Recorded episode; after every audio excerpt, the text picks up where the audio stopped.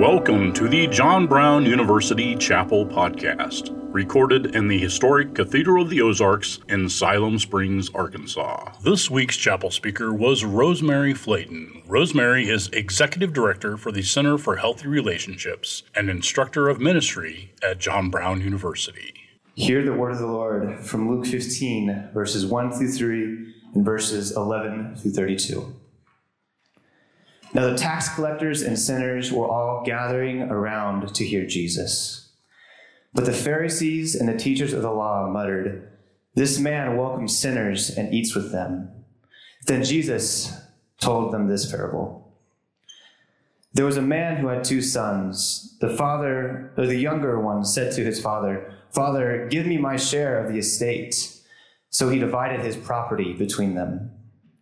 Not long after that, he had a younger son, got together all that he had, set off for a distant country where they squandered his wealth in wild living. After he had spent everything, there was a severe famine in that whole country, and he began to be in need. So he went and hired himself out to a citizen of that country, who sent him to his fields to feed pigs. He longed to fill his stomach with the pods and the pigs that the pigs were eating, but no one gave him anything.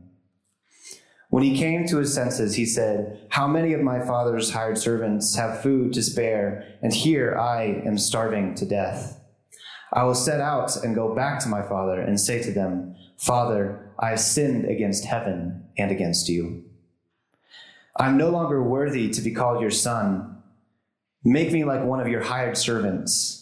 So he got up and went to his father. But while he was still a long way off, his father saw him and was filled with compassion for him. He ran to his son, threw his arms around him, and kissed him.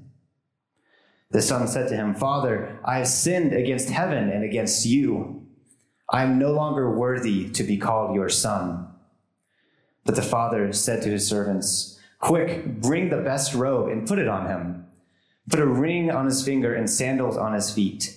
Bring the fattened calf and kill it. Let's have a feast and celebrate. For this son of mine was dead and is alive again. He was lost and is found. So they began to celebrate. Meanwhile, the older son was in the field when he came near the house and heard the music and dancing. So he called one of his servants and asked him what was going on. Your brother has come, he replied and your father has killed the fattened calf because he has because he has he has come back safe and sound. The older brother became angry and refused to go in. So his father went out and pleaded with him. But he answered his father, Look, all these years I've been slaving for you and never disobeyed your orders. Yet you gave yet you never gave me even a young goat so I could celebrate with my friends. But when this son of yours who has squandered your property with prostitutes comes home, you kill the fattened calf for him. My son, the father said, you are always with me, and everything I have is yours. But we had to celebrate and be glad, because this brother of yours was dead and is alive again. He was lost and is found. This is the word of the Lord. Good morning, JBU. Thank you, Alec, for reading God's word this morning. For those of you who don't know, know, me, I'm Rosemary Flayton. I'm the executive director at the Center for Healthy Relationships. And I, my husband and I moved from Canada about five months ago. Uh, before that, I was part of the preaching team at Canada's largest church uh, and adjunct professor on topics such as leadership, spiritual formation, and sexuality, and sometimes all how all three of those connect. That was an interesting class. Um, I am married. My husband's here, Norley. We have three adult kids, two of which are married, and we are just excited to be here at JBU. This is Relationship Week. This is Relationship Week at JBU, and I have the chance to clear up two misconceptions about Relationship Week. Are you ready? The first one is how many of you, when you hear the word relationship, think romantic? Be honest. I knew it. I knew it because I keep hearing this that somehow the center is just about having healthy romantic relationships. May that stop right here, right now. Okay? I wish that this could be called the Center for Healthy Friendships, the Center for Healthy Families, the Center for Healthy Roommates and Work Colleagues, and the, Hel- and the Center for Healthy Romantic Relationships and Marriage. We are here for all relationships on campus. So please, if you want to talk to us about a relationship issue in any of those, we are here. We are part of the JBU community, and we are here to help you, the students, have the tools that you need in order to develop healthy relationships. We do that through seminars, we do that through workshops, having conversations, events such like the one we had on Tuesday night, which has talked about the theology and practice of singleness. We had over 100 people, and we hardly got to any of the questions. So I'm kind of thinking we might do a Why Singleness 2.0. So if you missed the first one, make sure you get the second one, or if you were there, come again because your question probably didn't didn't get answered.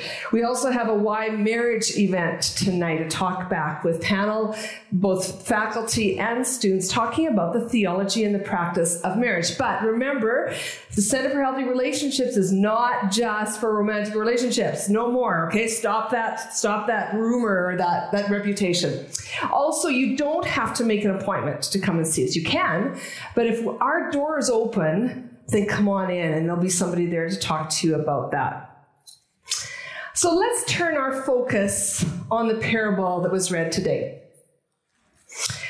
Jesus told this story. There was two groups of people that were listening. Tells us at the very first of chapter 15 that there were the sinners. You can kind of see them sitting on this side. Don't take that personally. The sinners were over on this side. The Pharisees were on this side, okay, or whatever. But there was two groups of them, and you can bet they would not have mixed.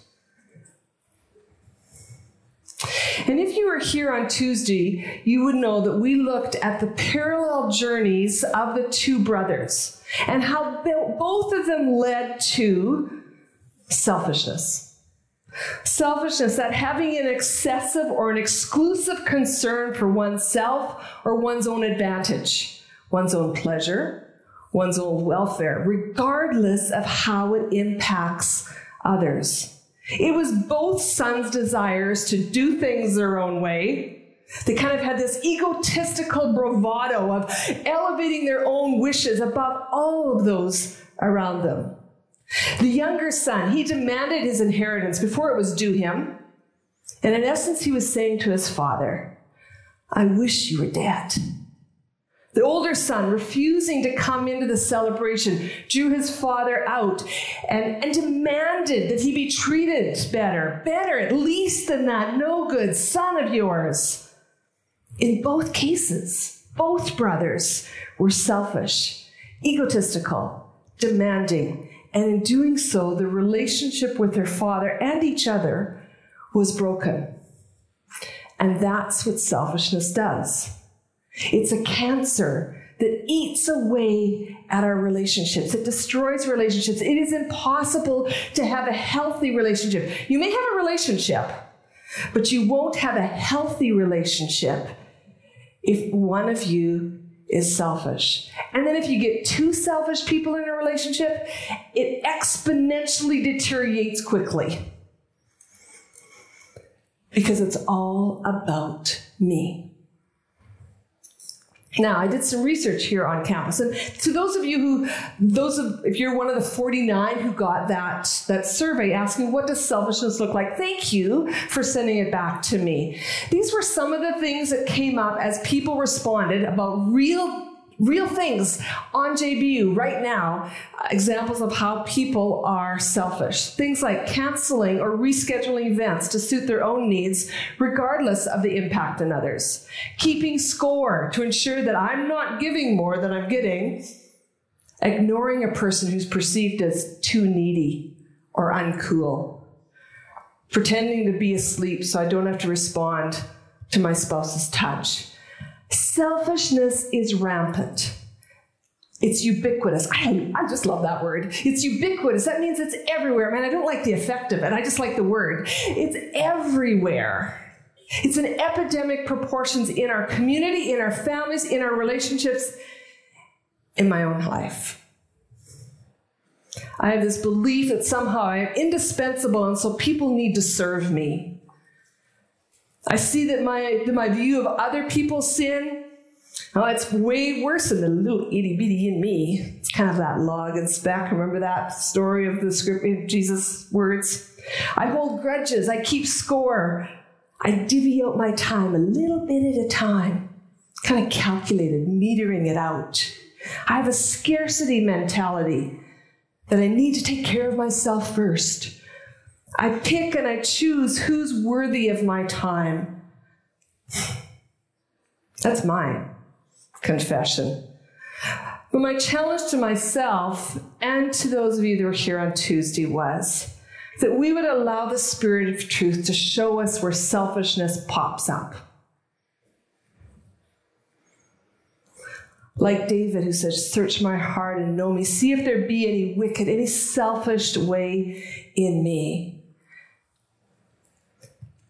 To acknowledge the sin of selfishness that really comes out of making ourselves an idol. It's an act of idolatry to make ourselves number one. Now, one of the commandments right up there with do not murder, do not commit adultery was don't have any other gods before me. And I think what we've done sometimes is it's like we've created a little fat Buddha with, you know, put my face on it, put your face on it. And we put that on the shelves of our life and we're like, oh yeah, bow down. Metaphorically, we're all fat little Buddhas sitting on the altars. It's a nasty image, isn't it? But God says in Ezekiel, They'll realize how devastated I was by their betrayals, by their voracious lust to gratify themselves with their idolatries. And that's how we ended on Tuesday. It was a tough message, but I promised you that there was more to the story. We only dealt with half the story on Tuesday. Now, rather than this story being called the prodigal son or the, the story of the two lost sons, I wish in our Bibles that the, you know, the heading above this part said, the selfless love of the Father. Because that's that's the, the high point of this story. You see, God, the Father, is the hero in this story. J.I. Packer, he, he you know, kind of bemoans the fact that we've actually made the gospel so much about ourselves. It's about what God can do for us. Actually, the gospel is who Jesus is, who God is, who the Father in this story is. That's the good news. And so that's what we're going to talk about today. So let's, rec- I'm going to recount for us, and, and let's try and see the story through the Father's eyes in this case. So the, the son demands his inheritance. He leaves, you know, he's, he's just taking off. And you can just imagine the father standing there, heartbroken. Tears maybe, maybe coming down his cheeks. His beloved son is taken off. And he goes in the house and, you know, he's thinking about this. I wonder what goes on. And as the son is, you know, off living this wild life, the father sits at home and he starts to stew and he goes, something starts to take root. And he's like, wait a second, that son of mine?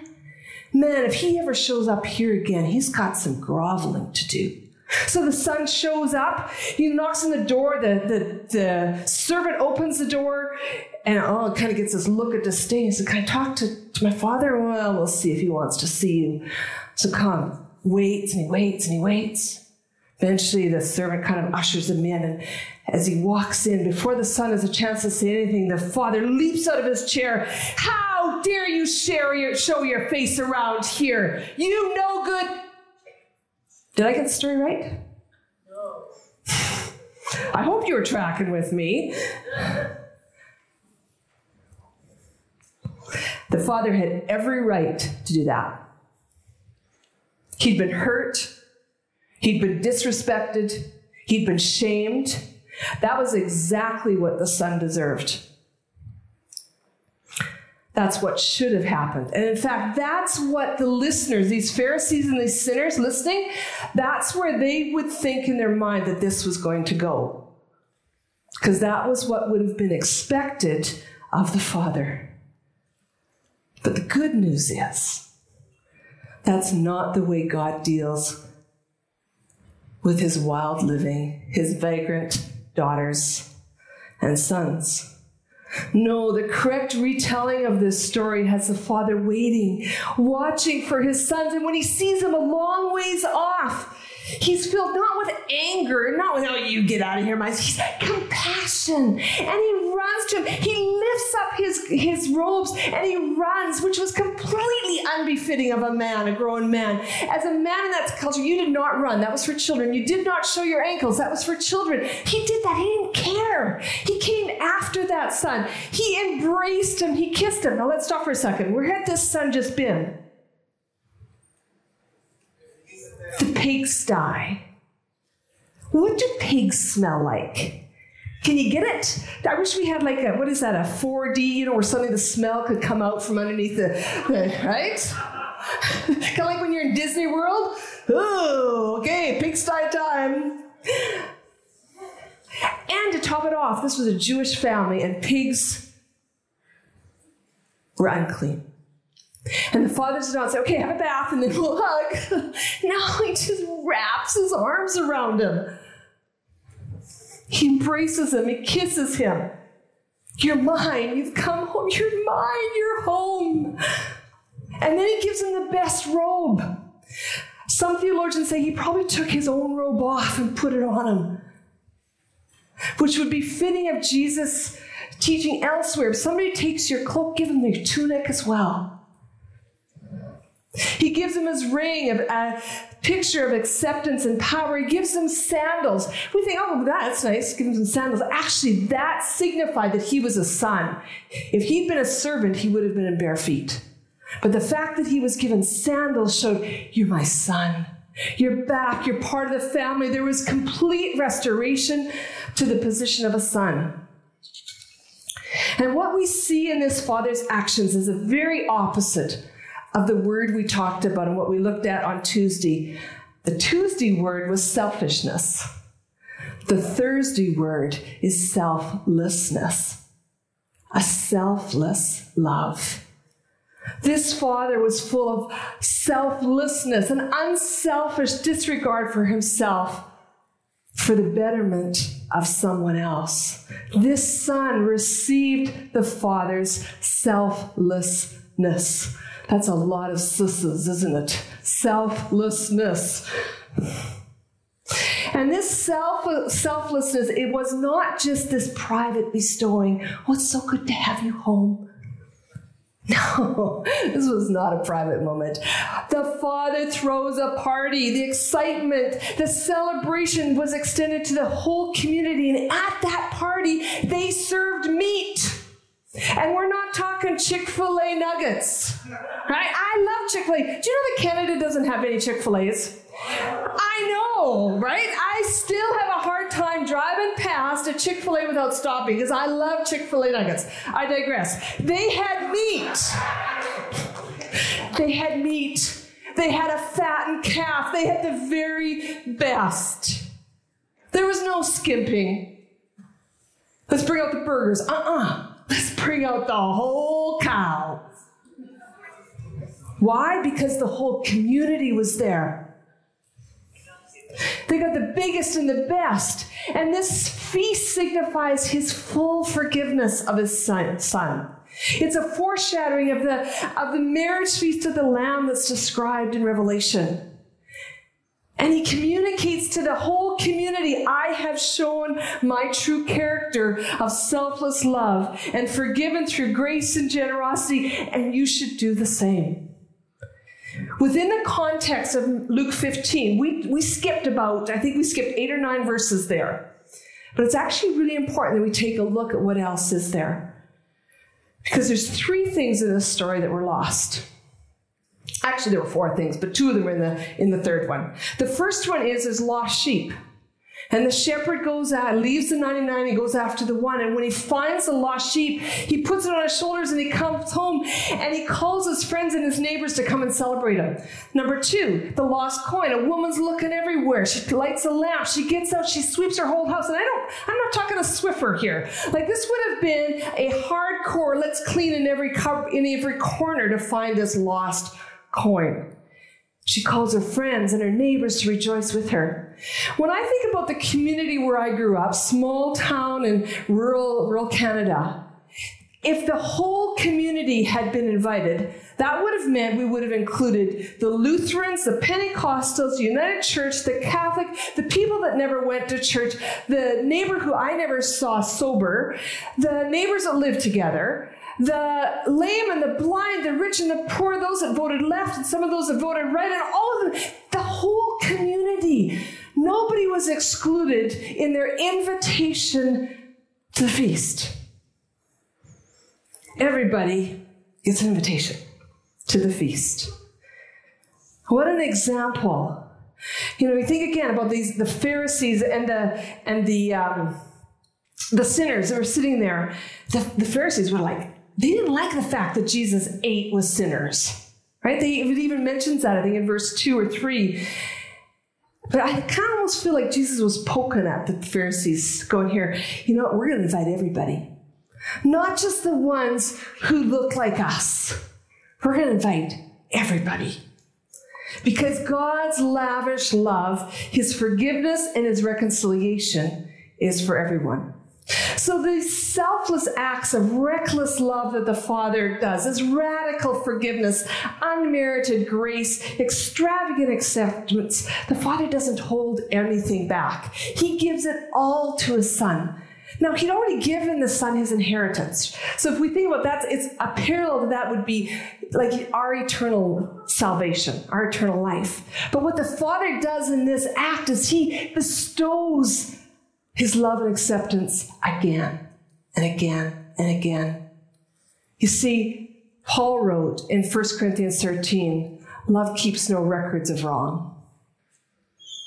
The father didn't say to the younger son, hmm, didn't I already like give you something? You're back for more? Love keeps no record of wrong. This lavish, selfless love on his younger father. I mean, on the younger son. So, what does the father show? What kind of love does he show to his older son? I think actually the love that is shown to the older son is even more significant. It's more undeserving than the younger son, given the actions of the son. So let me just review those. Remember, he refused to go into the house.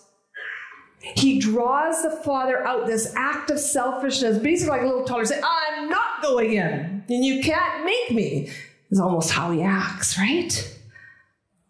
He doesn't care about the father's reputation. And then he explodes. Listen up, old man. I've been the good son around here. You're a deadbeat for having a son like that. And look at him all. Like he squandered, he exaggerated. He's instead of just wild living, now suddenly he squandered the money on prostitutes. There's this disrespect, this rudeness. And at that point, again, the father has every right to throw this son out of the family. You don't talk to me like that. And that's what the father, the father doesn't do what the listeners would have expected to him at that point. Rather, the father responds in love and a completely undeserved grace to this older son. He maintains the son's dignity. He calls him his son. There's no loss of position or privilege. He assures him that everything that he has belongs to the Son. There's no stingy metering out a little bit here, a little bit there. Everything I have is yours. There's no denial of forgiveness. This son, like the younger son, is offered full access to everything. Despite his egotism, his entitled attitude, his broken relationships with both the father and the son. Now, I, I suspect that when you've heard this story told before, much of the father's welcome of the younger son is, is what's emphasized, right? Would that be a fair thing to say? And I don't want to diminish that in any way. But let's remember that the younger son had come back. He was contrite. He was apologetic. He was ready to take the lowest rank in the household. The older son shows no sign of this kind of humility. And I think we often overlook the significance of this selfless response of the father to the oldest son. It was while the son was still angry. It was while he still refused to come in. He was still resistant to his father's overtures of grace. He was the father extended. He offered his unconditional love. I think this is one of the most powerful examples of agape love. A couple weeks ago, we had a talkback panel on the different kinds of love, and Dr. Jamie Collins from our education department provided this definition of agape love. It's a Greek word, and so as we try to understand it, it's that all encompassing love that moves God towards us. It's the Father running to the Son. It's the Father coming out from the party. So this agape love moves towards us. It's a love it's, that costs him everything, like the Father who'd given everything, everything you have, everything I have is yours, everything. It's a love that is a pure gift for our benefit, even though we don't deserve it. It's a kind of selfish love that gives selfless love, got myself there, that gives everything while the Son is still angry. It's the kind of love that sent Jesus to the cross. Look at this verse in Romans. You see, at just the right time, when we were still powerless, Christ died for the ungodly. Very rarely does anyone die for a righteous person, though for a good person, someone might dare to die. But God demonstrates his own love, his own agape for us in this that while we were still sinners, while we were still older brothers, Christ died for us. This selfish the definition of selfish is having this excessive or exclusive concern for oneself or one's own advantage, pleasure, welfare, regardless of how it impacts others. Selfless is a choice to seek the well being of someone else at your own expense. It's a generous love that gives itself and its resources without expecting a promise of anything in return. You see, agape love will always cost us something. It cost the Father. It cost Jesus. It's going to co- cost us. I don't know if you noticed that there are a lot more verses in this passage, in this parable, about the younger son than the older. Notice that? It's almost double, actually. And I don't think it's because the younger brother's story is more important. I believe it's because the older brother's story was unfinished. We're left hanging. Will the older son accept the love of the father? Will he continue to wallow in his self righteousness, his anger, his egotistical view of himself? Will he keep his brother at a distance? What will he do? I love this picture painted by Rembrandt.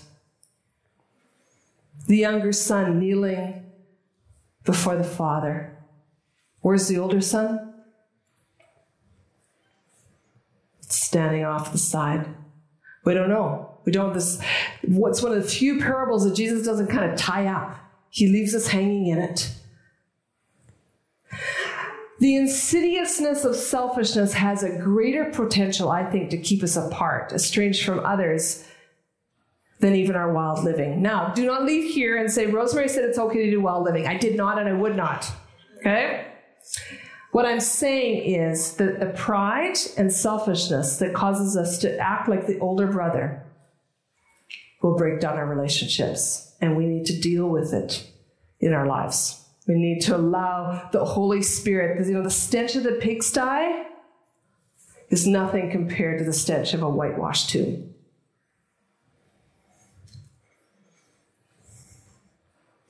So, something I have learned is if I hope to pass on love, if I hope to deal with the selfishness in my own life, I have to first receive it. I call this the fill and spill principle. Right? So imagine you've got a cup and I'm pouring orange juice into it to overflowing. What's going to flow out? What's going to spill over? Thank you, you're awake. Okay, so what about if I did coffee? Let's try this again. Pour coffee in. Thank you, right. So you're sure, like if I pour in orange juice, it's not going to be coffee that overflows? No, of course not. But it's the same way with us. If we're filled up, if we allow God's forgiveness and His agape love to pour into us, guess what's going to spill out? Love begats love. Grace spurs on grace, and mercy ushers in mercy. Forgiveness spawns forgiveness. Freely you have received. Let's try it again. Freely you have received, freely give. So, as we bring these two chapels to a close, I want us to think about this. We started with the effect of our selfishness on our relationships and how that breaks it down. And then we moved into actually what it is. It's the root of it's the root of idolatry in our lives.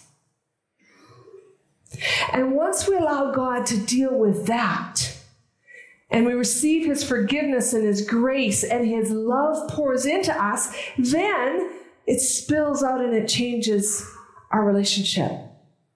But you can't, you can't change the order somehow. It's got to be in that order. A recognition of the impact it has on our horizontal relationships. It's actually breaking our vertical relationship with God. So God pours in, restoring this, and then it flows back out. Agape love. Now, I can't manufacture selflessness. If I tried, I might have enough to get me going till about 8 o'clock in the morning, and that's probably before I even arrived here at school. I can't do it. If I try to fill it up on my own, it won't work. I have to be filled up this way before there's anything to pass on. You know, I, am a very visual thinker. I often think in metaphors. So when I'm trying to think about, like, how do I get these relationships, these horizontal relationships that we talked about, particularly yes, last on Tuesday, get them kind of lined up perfectly? I think about iron filings. Imagine you had a million iron filings, and you were you were charged with getting them all in a straight line, healthy. You just about had it, and somebody bumped the table. Oh, messed up again. You try again, you get them almost lined up. And you sneeze. Oh, there it goes again. What does it take to line up iron filings? A magnet. That's what this is.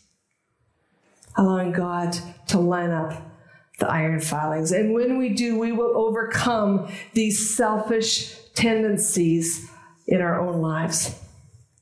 Will you dream with me for a minute? Imagine.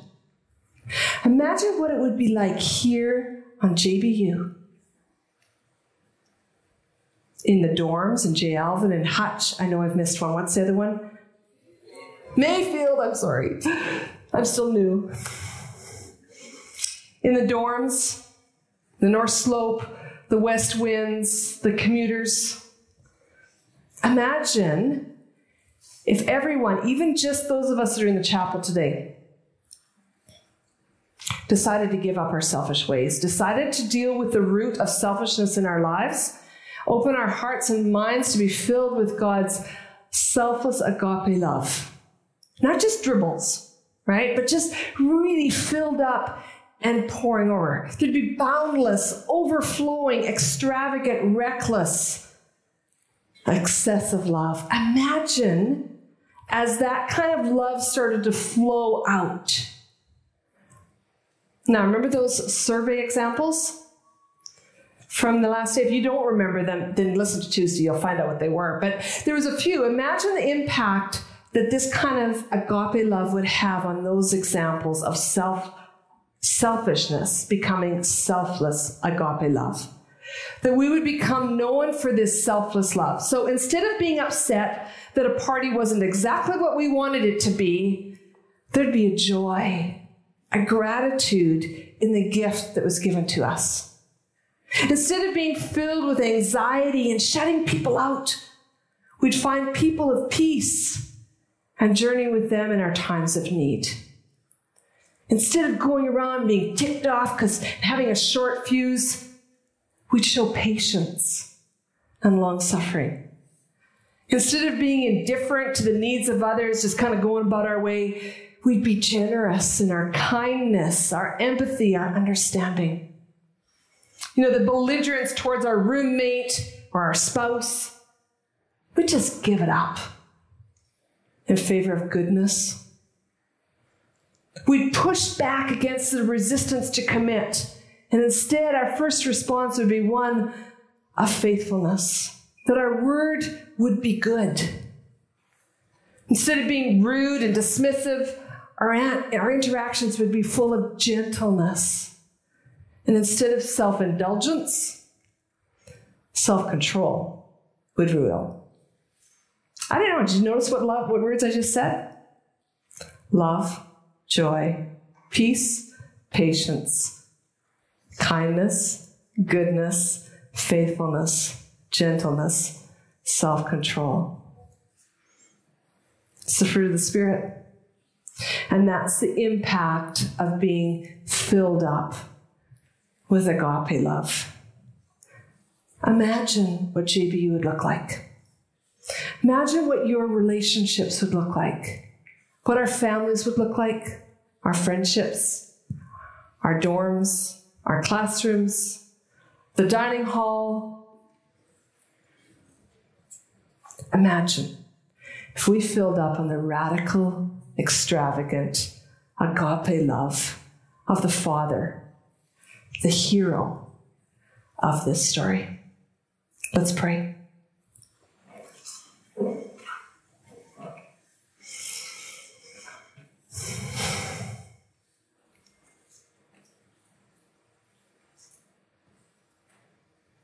Papa, you have been so very good to us. You have loved us when we've come back smelly, dirty, and you've put your arms of love around us and you said, Welcome home. You've come after us when we've been standing on the sidelines, sullen and angry. Come join the party.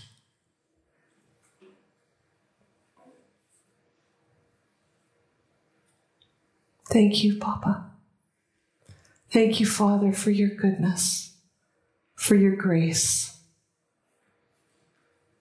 your extravagant love, your selflessness to us. May we be open. May we be receptive. May we soak this up in the core of our being so it overflows and Lord, I stand here asking with boldness that your love would flow through this campus.